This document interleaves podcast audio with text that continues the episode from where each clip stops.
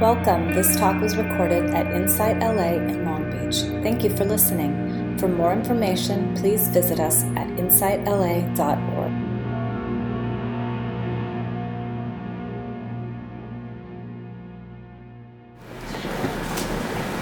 Yeah, so welcome to Sunday Sit, Long Beach. Happy Father's Day. So, the topic today is um, how can the Dharma stimulate and fulfill us? Uh, what's the short answer for that? How can the Dharma stimulate and fulfill us? Practice. Practice? It's a trick question. it can't. it won't. but it could point the way. You know, obviously, you know, it's um Rekha, are you can you you want to grab that cushion or another cushion? There's one up here. If, if you need more. um,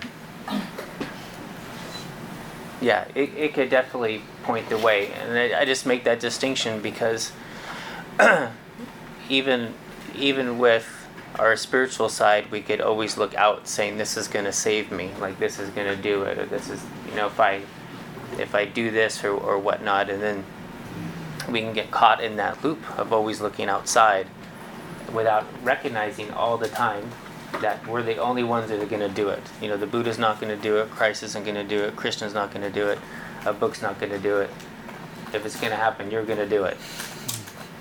That's it. So no matter what, it's always going to be on us.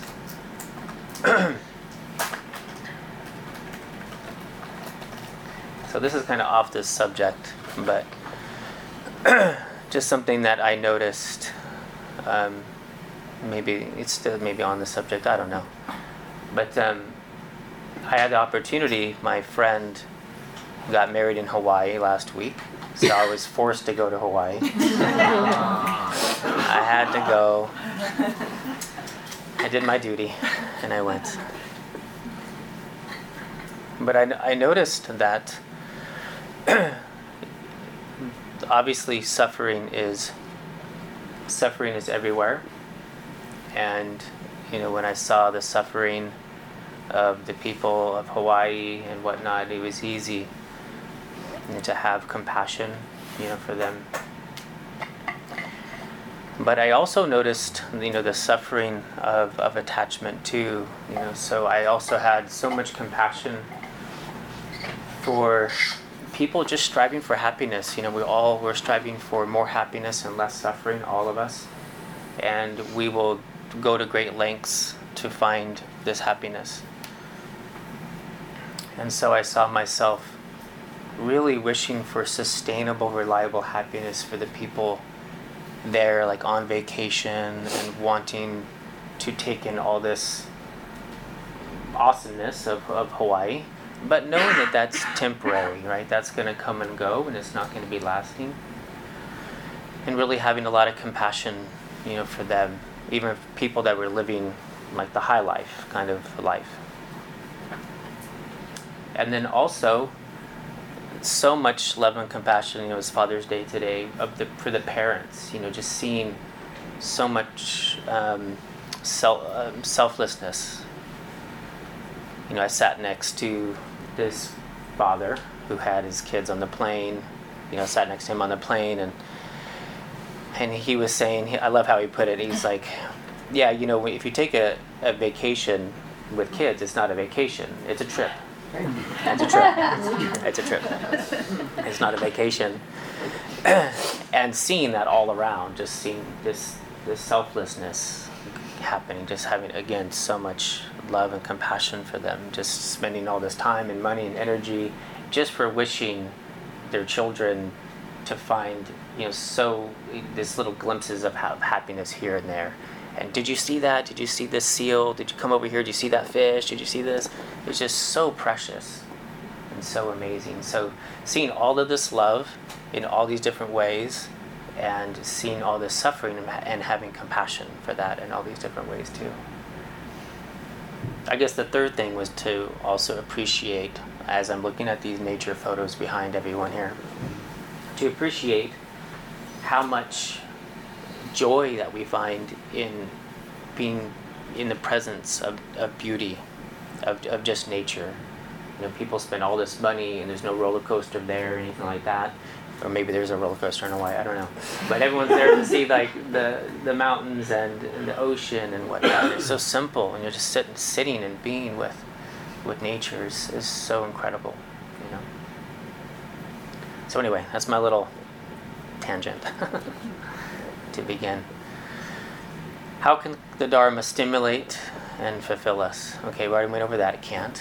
Um, but um, you know, the first thing that we must look at is, you know, people ask, you know, why should I meditate? And, you know, I say, you know, meditation offers a couple things the ability to choose what you want to think about and what you want to let go, the ability to choose what you want to think about and what you want to let go. And the second thing that it offers us is the, the ability, the chance to get to know ourselves, like our true self. So taking this first this first aspect, the ability to choose what you want to think about and what you want to let go. So first we, we have to know what do I want to think about and what do I want to let go because this is actually quite tricky. Because a lot of times the things that we think we want to think about are actually causing suffering. So we have to kind of start there. Now I overheard I overheard Anthony talking about a teacher. you want to recount what you were saying? I don't know to whom over here. You're talking about uh, somebody asked a Zen teacher if you can encapsulate Zen in one word or sentence. What would it be? Attention. Attention. And then when they asked again, what did he say? Attention. Yeah, attention. There's not much subtlety in that. Can you explain further? He said attention. Attention. Attention. Attention. attention. So most of you probably know the very famous Buddhist quote where the Buddha said, "It is better to to be stay mindful or to have one mindful day. It's better to have one mindful day than a hundred years of non-mindfulness. It's better to have one single day of mindfulness." So this goes back to this attention right? So, why is this? Why is this so important?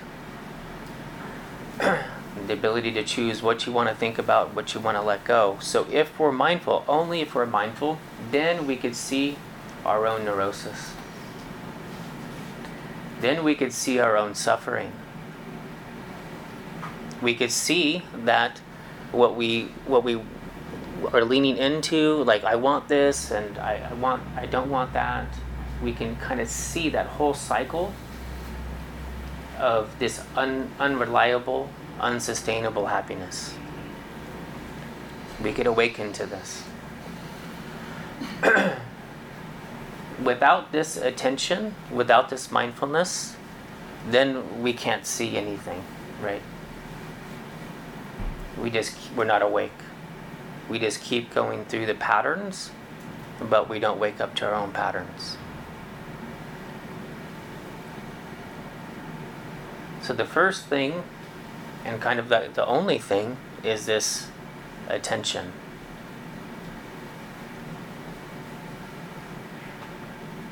Now, one thing that if this is difficult is because we love to have attention when things are good we don't like attention when things are bad.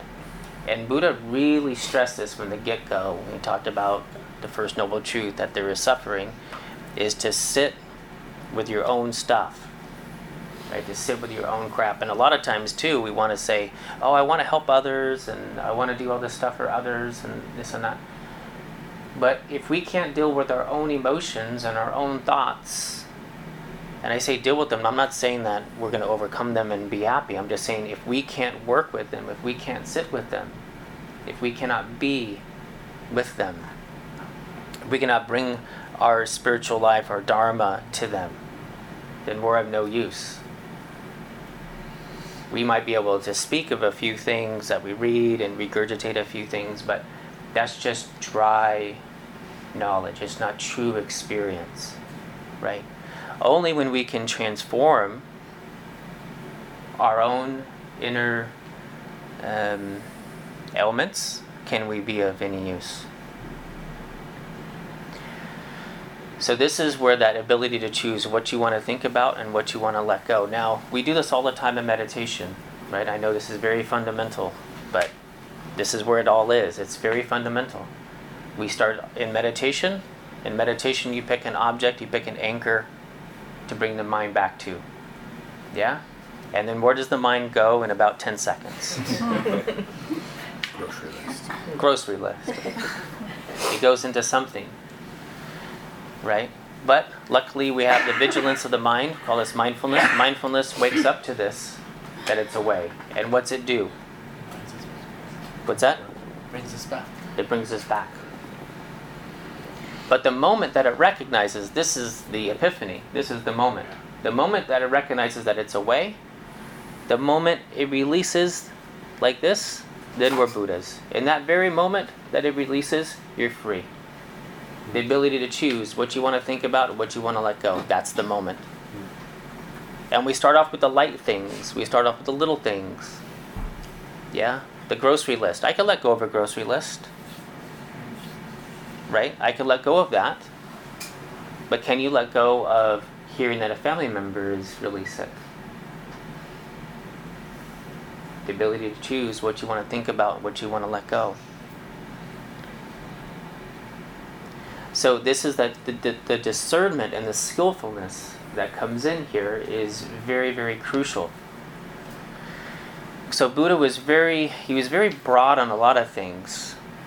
But discernment and skillfulness, like what is skillful, he was actually very direct with. And what I mean by that is cultivating the wholesome and letting go of the unwholesome. He was very clear on this all the time cultivating what is wholesome and letting go what is not wholesome. And again, this gets a little tricky because when we close our eyes and meditate, fantasy is very fun. it could actually feel good. Yeah? Have you ever blew a whole meditation with just fantasy, just like a half an hour of like the whole time, like, oh, I can't wait for that trip or this thing or that happened. Like, it's like, oh, he rang the bell. Awesome. What's next? but I feel great. I feel good.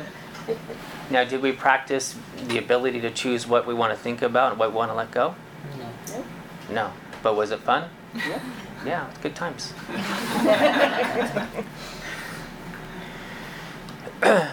and this is the root of the neurosis. The root of the neurosis is that we have a very, very hard time being right here.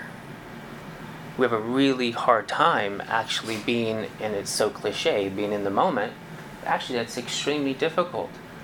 Because to be in this moment, you have to let go of the last moment. Right? You can't be futuring, right?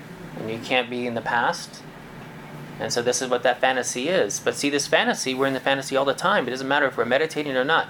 We are in fantasy all the time. In every single moment that we're not right here, we're in fantasy. That's about 99% of the time. right? How often are we just here? How often are we just actually right where we are? It's a habit but it's a habit that has to be reversed because if we sit down and say, I'm going to just be here for half an hour, but we haven't tried to do that in a week, or if we sit down to meditate for an hour, but 23 hours out of the day we have crazy monkey mind, then it's very difficult. So, this attention, going back, attention, attention, attention, attention where am I? Like, look at all of us right now. Does anyone here have any worries or concerns? Nope. Nope. Everything's perfect. Everything's fine. so we all have worries and concerns. Some of them might be here with you right now. Maybe you have leg pain, something like this. But you could check in. How many are are here right now? How many worries and concerns are with you right here, right now? The only thing that we truly know is that there's about 30 of us in a room, sitting, breathing, listening. This is it.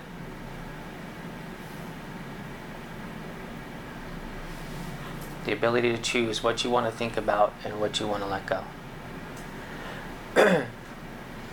we could practice this anytime, anywhere. And so part of this is capacity. So, how can the Dharma stimulate and fulfill us? Well, it cannot fulfill you at all if you already filled if you're already filled up with other stuff. If you're already filled up with all of the fantasy and all the thoughts and emotions that are cluttering your existence in the in the here and now, which most of those things are not here and now, there's no room. There's no room for your infinite self when you're really, really busy being very finite. when you're really busy being right here, in fact, like right here, it's really hard to be everywhere. It's really hard to open up to all of that when the clutter is so front facing. When we're not the witness, when we're not the knower, and we're just the known, everything that's coming up here, it's very difficult to step back into the knower and to know that I'm not this. So, this is a second piece to actually start to understand who and what we are. We cannot be our thoughts, emotions, and body sensations. If you were an emotion, when your emotion went away, you would go away. You can't be your emotion. Right? Take all of your suffering thoughts that you've ever had, all of the suffering thoughts that you've ever had, where are they now? And you're still here. Amazing.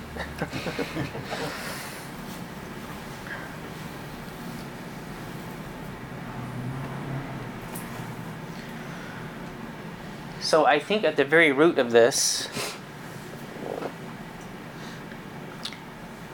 at the very root of this is change. I would say, what can the Dharma bring us? Change. Change.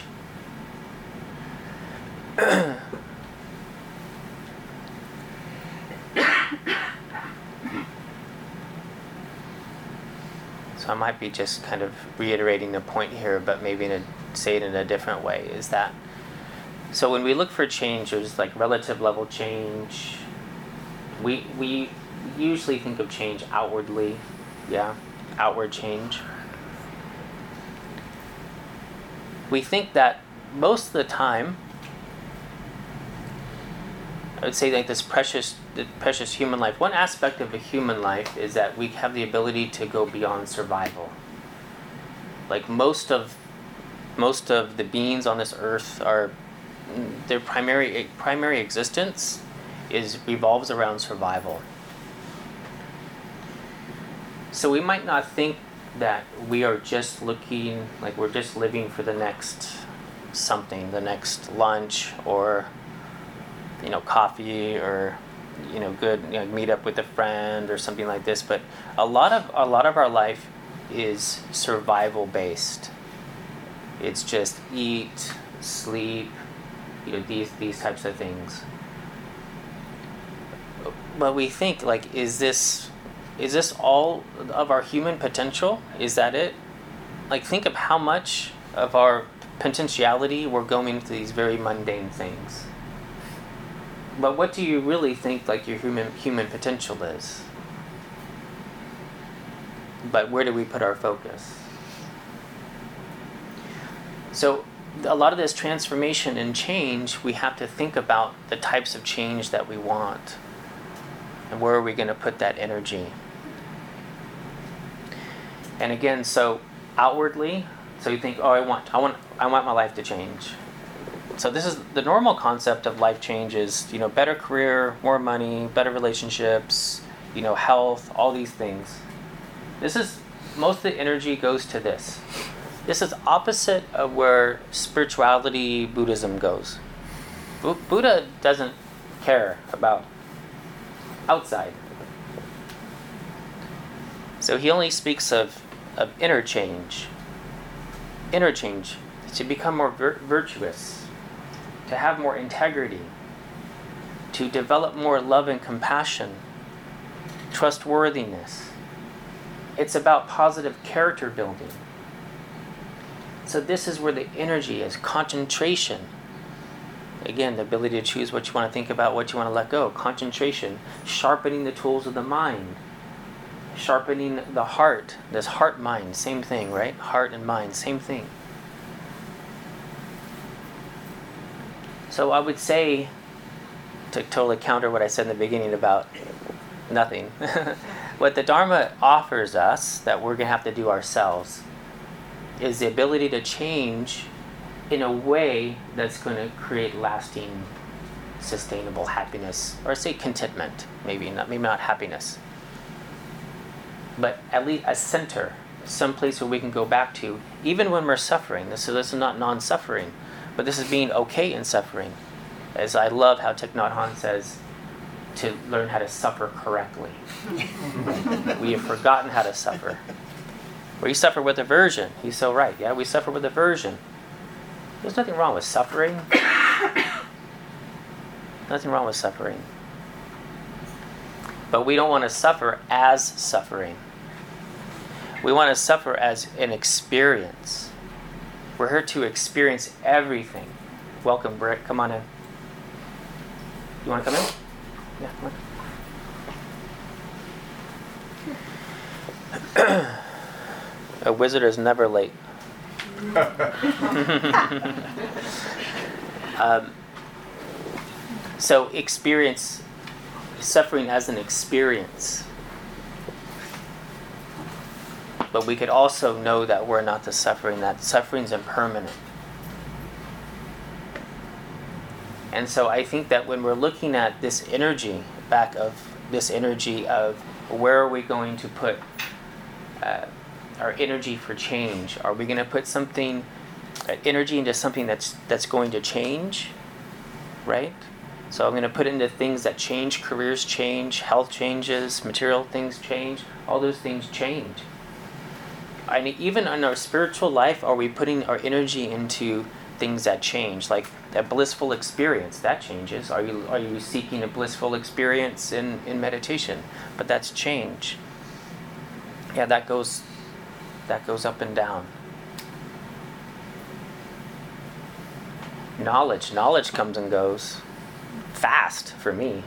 Like I, I forgot what I did this morning already. Like, right? So if we're trying to accumulate knowledge, though, because we do this a lot with our spiritual world too, we read books and books and books and stuff. Yeah. But to experience our own true nature of mind, to experience ourselves authentically. Now this this doesn't go away.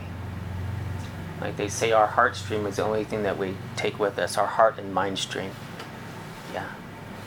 To experience the truth of our own nature. To experience what is not changing when everything else is changing. This core sense of I-ness. You notice that this isn't changing. Right? That which is looking at impermanence just check in. This is not esoteric, right? Your awareness, you that you're alive and breathing, you're awake. You notice that it's watching everything come and go, thoughts come and go, emotions come and go. You notice that it's just sitting there, steadfast.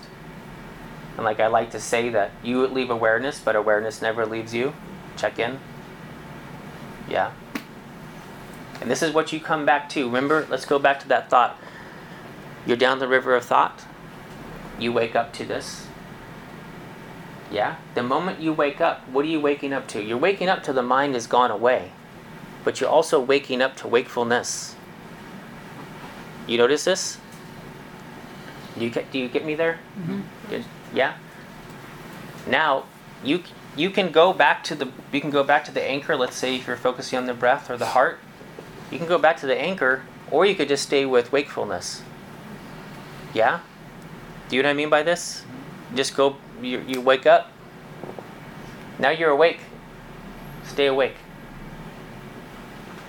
As Soking Rinpoche says, this is the most subtle instruction. Don't meditate, but don't be distracted. Light as a feather. Because he's saying you don't need to even come back to an anchor. He's saying you're already awake.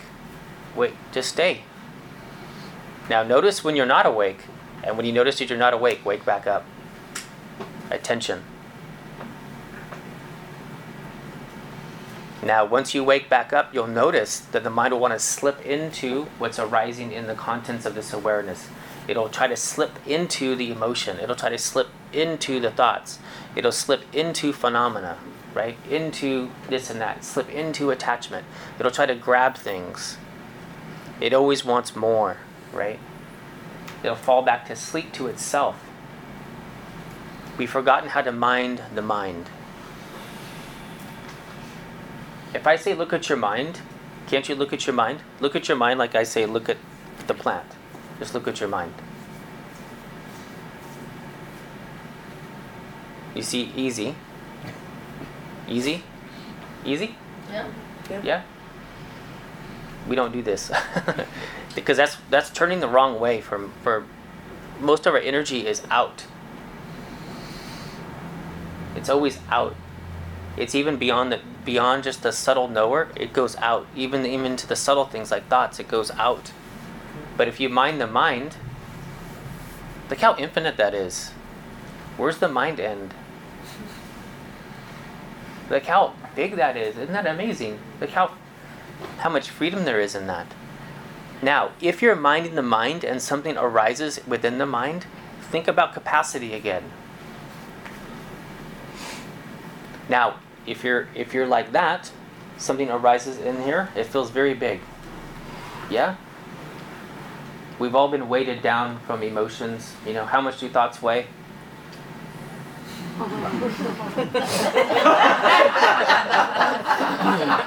Some, sometimes thoughts weigh very little. Sometimes thoughts weigh a lot. Yeah, a lot of that is dependent upon your capacity, like how you're viewing yourself in relationship to a thought. If you're minding the mind and the mind is infinite, how big is the thought? Is teeny, right? Now, but if you if you're playing not playing small, if you're just depending on your relationship, your viewpoint, it could seem very, very big. Yeah? Yeah. So much so that you think you are the thought, which we do this all the time. Ask somebody how they're doing in the morning. What do they do? They check in with their thoughts and emotions and then tell you how they are. They say, Well, I have a sad emotion. I'm sad. Yeah? Oh, I have a sad thought. I'm sad. This self identification can happen very quickly, other than sadness is arising within me. I'm noticing sadness. And now I'm noticing less sadness. Now I'm noticing non sadness. Oh, and sadness is back.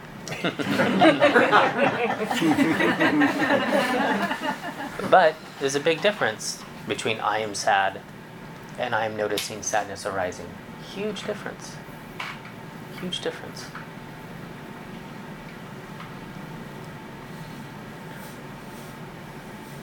So we see we see both of those. The ability to choose what you want to think about, what you want to let go, is noticing, oh, I don't need to connect my selfness to this emotion. I'm watching it come and go. And then getting to know who and what you are. So what am I without my thoughts? What am I without my emotions? Exploring this, minding the mind, exploring what we are in a more permanent way. This no thingness, like when we're not attached to all these little fragments. What are we? What are the qualities innately existing in my awareness? Not those little things that come and go, but what's there? What's what's automatically arising there? Marinating in that. Now we marinate in sadness, marinate in anger, marinate in all these things. Very rarely do we do, do we marinate for any length of time in just our pure awareness. In self. Capital S self. Very rarely. Even when we meditate, how long are we actually there for? Right? That moment we talked about how we're, we're awake. We're awake. So in that wakefulness, how long do we marinate there before we, we get hooked again? And then we'll say, ah, meditation's, I don't know.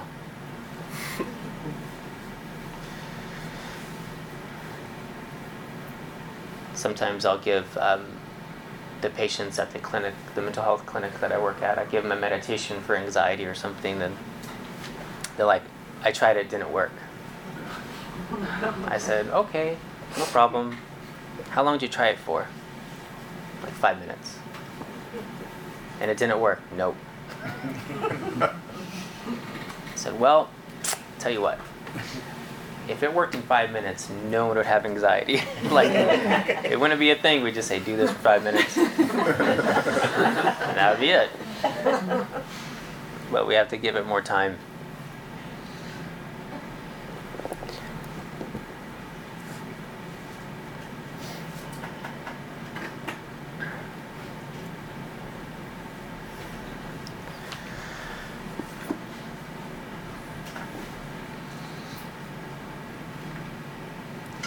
So I think the other aspect of this, this transformation that takes place, is that if we're courageous enough, and it takes a lot of courage to, to do this correctly, like to do this authentically, it takes a lot of courage to sit with ourselves. And we should know that going in. Like Chogyam Trungpa say, says, you come for the peace, but you stay for the war. Mm-hmm. You come for the peace, but you stay for the war. It takes a lot of courage to sit with ourselves. Because it's not we don't usually like what we see. But this is where the love comes in. You know, if I think when we sit with ourselves authentically and genuinely and patiently and we see oh my gosh, I'm a mess, you know? total mess. And there's so much love and compassion there. There's so much love and compassion. You know, it, we take this this courage and we mix it with with self love and self compassion. And then we have so much compassion for others because it's hard. You know, it's like, man, I messed up and it's really hard to get myself unmessed up. You know, it's really hard not to get hooked by those thoughts and emotions and this and that. It's very difficult. And I watch myself with great attention. I see myself getting angry. But then I self I watch myself get angry and then I get angry again and I watch that again and I'm like, wow, this is really hard. And then when we notice somebody else getting angry, we have so much compassion for them. Like, you're a mess too. yes, I get it. I'm a mess. You're a mess. But I'm learning how to love myself in my own mess. And in the loving myself, in this own mess, I could learn to love somebody else. And I have a ton of compassion for them too.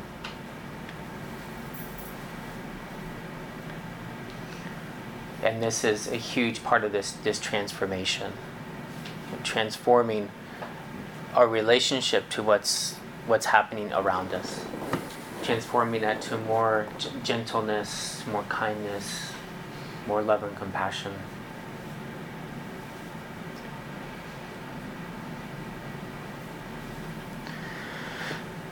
So maybe let's just sit for a couple minutes and then we'll break off into groups.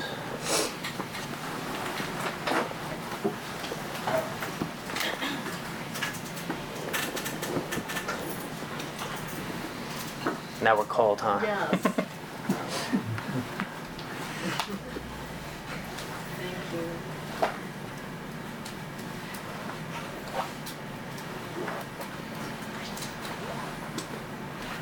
Let's just sit for a few moments with attention.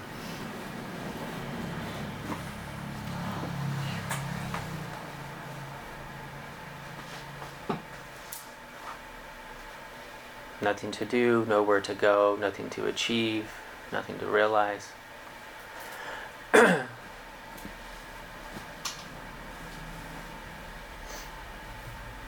you already are what you're seeking.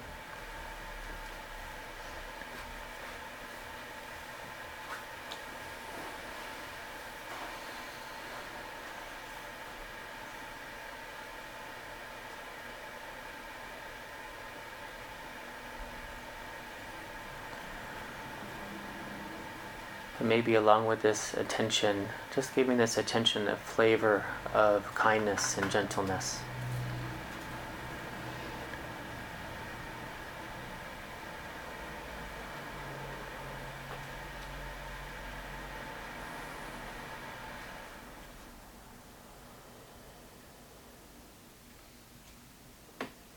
when we meet distraction or doubt,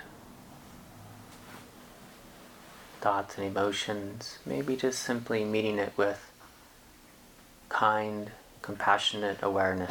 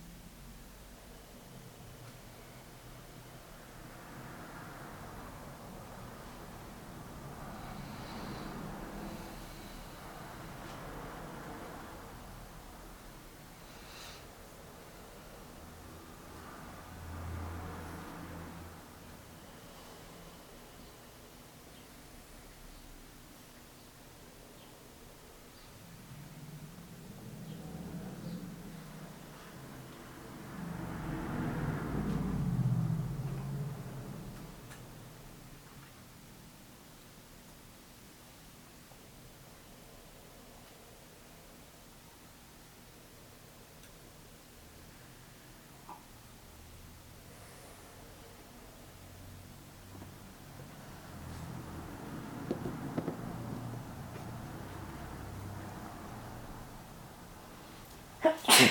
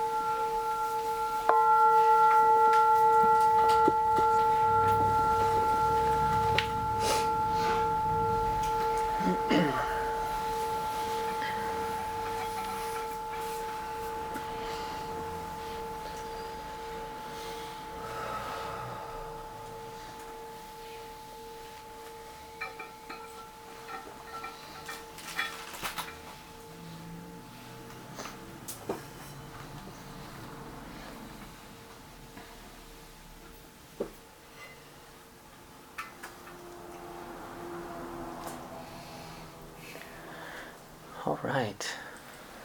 Um, I don't know if we have enough time left for like small groups. Maybe any comments, insights, questions, just as a larger group?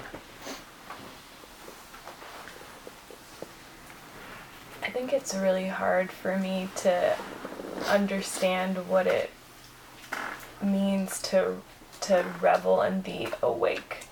That the the example that you give about like when you notice you've drifted off or you notice that you're not awake and then you wake back up Yeah. and what it means to revel in that recognition. Like i i under my mind understands the recognition of like oop i fell asleep now i'm awake like mm-hmm. oop, like that moment. Mm-hmm. But what is it like to my mind to really understand what it means to then revel in that To abide in that? yeah like i can i f- feel the switch i recognize the switch but then to be able to have the expansiveness like I, i'm realizing that my mind cannot conceptualize that right now It can't, yeah.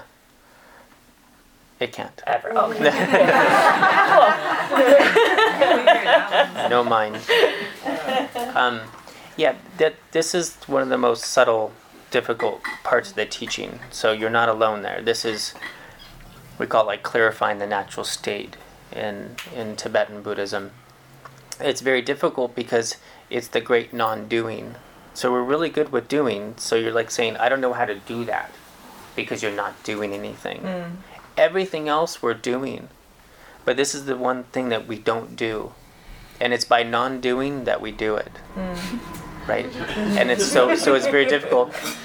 If I gave you a technique to do, you would easily do it. Focus the mind on the breath. Good. Now if I say what's your name? allison Allison. Be Allison. Somehow we don't know what to do. Somehow, if I say be Allison, you're like, oh shit, what do I do? what do I do? So this is our true nature. So we say this is our true nature. Well, how can we not be our true nature? How can we not? How can we not be that? But it's not. But it's not something to do. So, like when the meditation starts to meditate you, that's true meditation. Actually, what we usually consider meditation is actually not really meditation. That is actually getting us to meditation. Mm. So, that's the technique. The technique is there to let go of, the technique is there to drop off. There is a point where there is no grabbing on anymore. There just there's just isness. Hmm. My friend used to stay, say, "Make isness your business." Make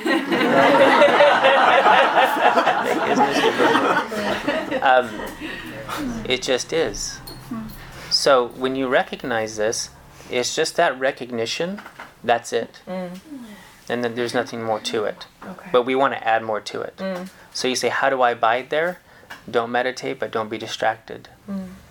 So you abide there by moments of wakefulness. yeah So what's going to happen is that your mind is going to catch yourself. You're like, Oh, I'm awake. And then you're like, Am I, am I awake? Am I staying awake? and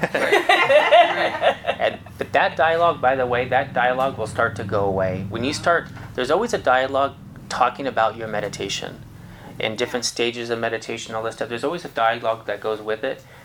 In time, that voice is going to get worn out.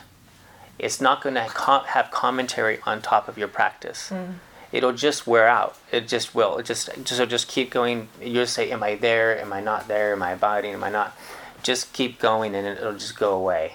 Eventually, it just won't be a thing. You'll just be there, and you won't think about it anymore, right? But it's just returning to that moment, and then it's just putting together moments of that in a continuity. That's it.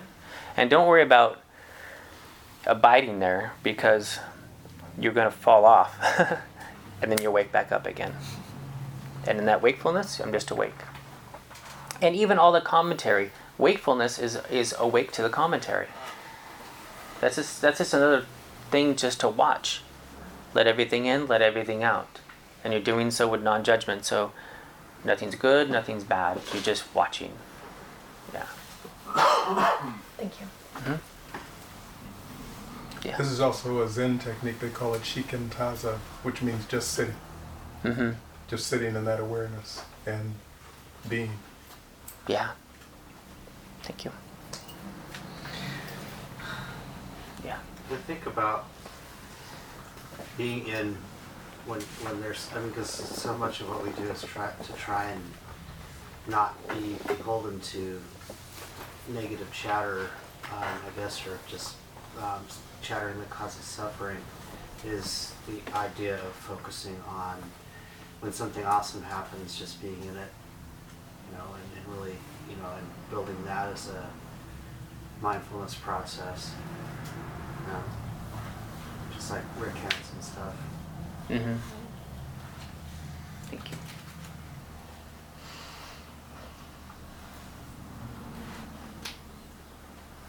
I, Yeah. Um, I think um, I've been sort of quieting down the the commentary or like the the war or leading the war um, with just uh, the energetic yes, and that's really been helping uh, like the isness business like expand a little bit. Uh, Mhm. It just really dissolves whatever would continue uh, hooking me to Mhm. just say yes, like yes, it's gonna keep coming in, and it just, uh, yeah, it's it's been really helpful for me lately. I like that. Thank you. Yeah, Yeah, the, the Zen saying it's it's like this. yeah. So it's like yeah, it's like this. or Just whatever. notice. I want to go to Joe first, and then go back. well, I was wondering who's Allison. No, I might. But the question was, is, is it a distraction to or, or an asset to to to take attributes and assign them to yourself, and then try mm-hmm. to, it, when when you think of yourself, to think of it in terms of attributes, or or is that just a distraction and a, and a grasping that gets in the way? Well, you, You know could, what I- I yeah, yeah, yeah. But you, you could use it as a as an investigation, like you said. You know, who's Allison? So like Ramana would say, "What am I?" So is it helpful, like, to say, well, if, if I'm going to ask that question of myself, then I'm going to assign certain attributes and then try to live up to those attributes during the day? You know, I and would- as I go through my day, Mm-hmm. you know, Joe's going to be of service, say.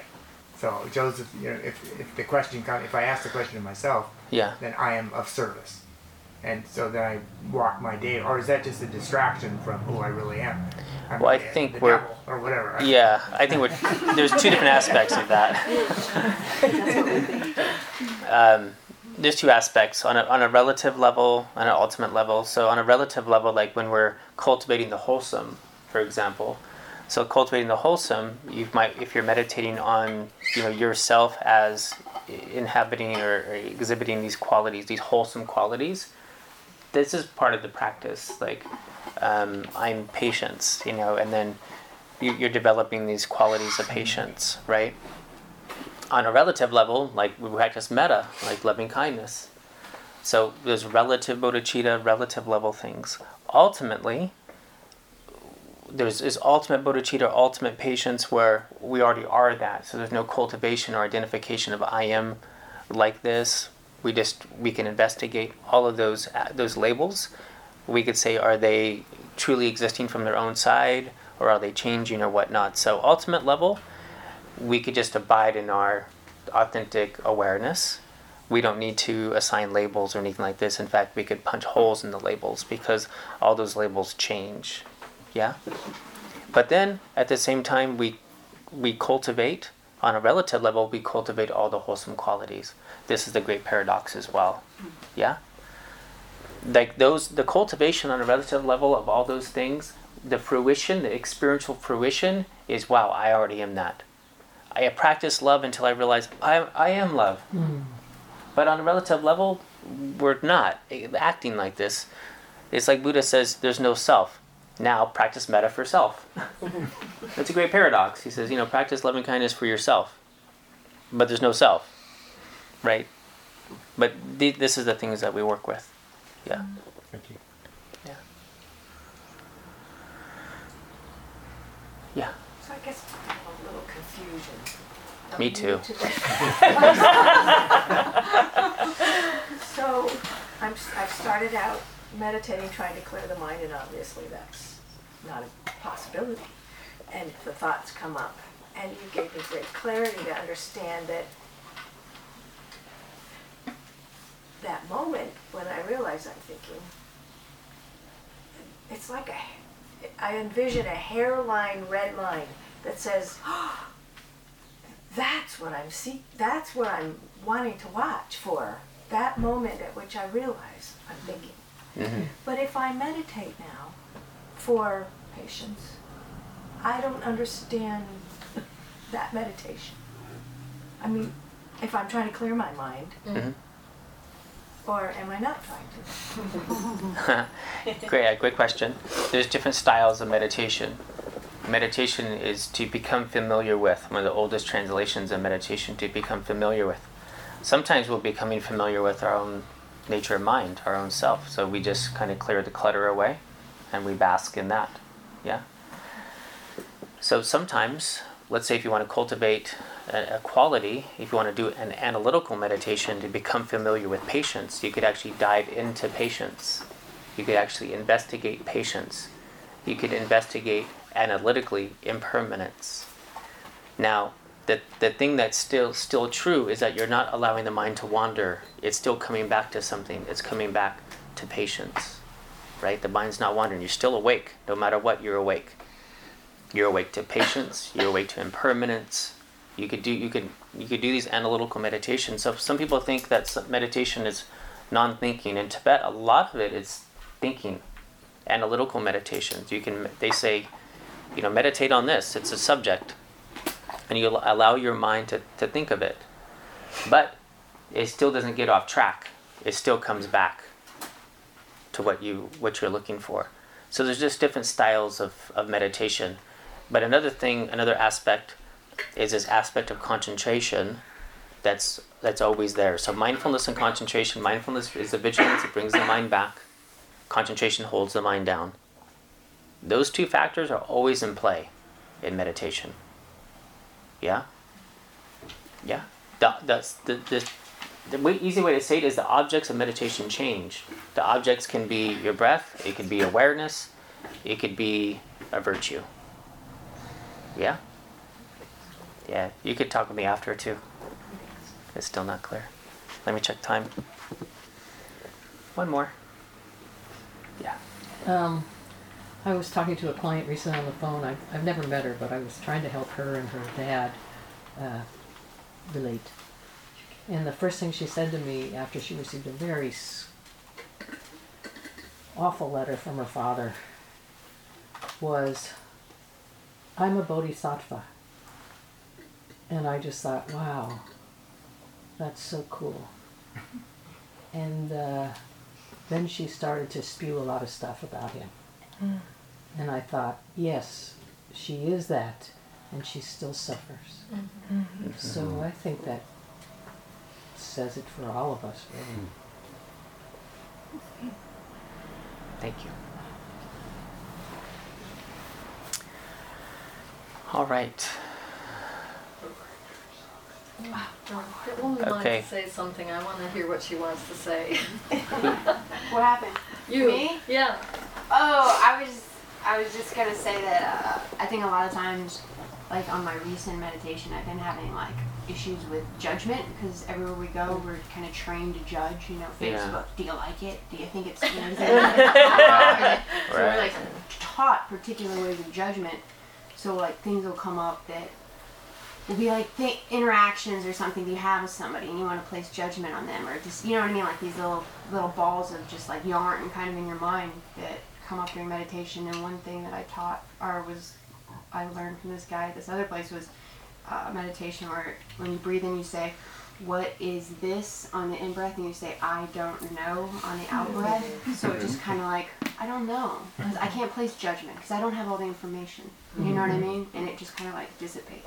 That it really helps me like at work and stuff when you just kind of Mhm. want to like scream at somebody. It's just like why are they doing this? And it's just like I don't know. You know what I mean? And then it makes it okay. Because you can put that sort of like rub somewhere. Hmm Thank you. Thank you. Yeah, in Zen we call this don't know mind, and you do that. That don't know mind. You know, we talked about being in the moment. About it's really hard to be in the moment because of that distraction, and we want to go. So don't know is wonderful. when we watch, see all that catastrophizing, futuring, all that stuff come up, you know, don't know. Don't know is actually the mind of just awareness, right? It's that non doing, right? How, how do I, who am I? Don't know. How do I do this practice? Don't know. See, you're not doing anything. What? Don't know. See, you're free. As soon as we make something up, as soon as we know, we don't know. Just, just a quick question. Yeah. What does bodhisattva mean? A, a bodhisattva. A bodhisattva. A bodhisattva. A bodhisattva is usually a term used um, for a a being that is enlightened and could leave the will of samsara and just abide eternally in nirvana, but manifests for the pure um, goodness of humanity. So you take like any saint, you know, Krishna, Christ, whatever. They're all bodhisattvas coming just to just to free all beings, and we're all bodhisattvas too. And, and they still suffer, is, is basically. Um, well, I mean, at least that one she met did. Well, that was the irony. Yeah. Oh, yeah, yeah, yeah, yeah, yeah, yeah. yeah. Yeah, that That's woman why I just didn't said, know- "Hey, I I'm a didn't know what it meant, bodhisattva." so I- Yeah, we all have bodhisattvas in, eh, within ourselves, and we're all bodhisattvas too. All right, so let's just do a quick little dedication of the merit.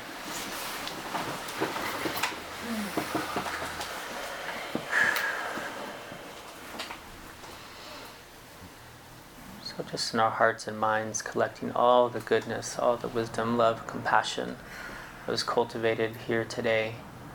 And just think of all the beings that couldn't be here with us. Particularly all the fathers out there and those acting as fathers, doesn't matter what sex you are, but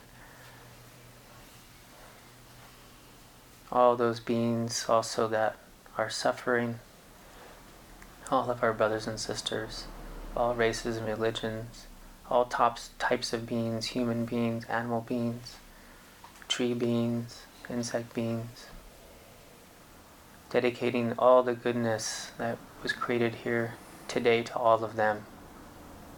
May all beings everywhere, without exception, may they all be happy and free from suffering. Om Mani Padme Hum.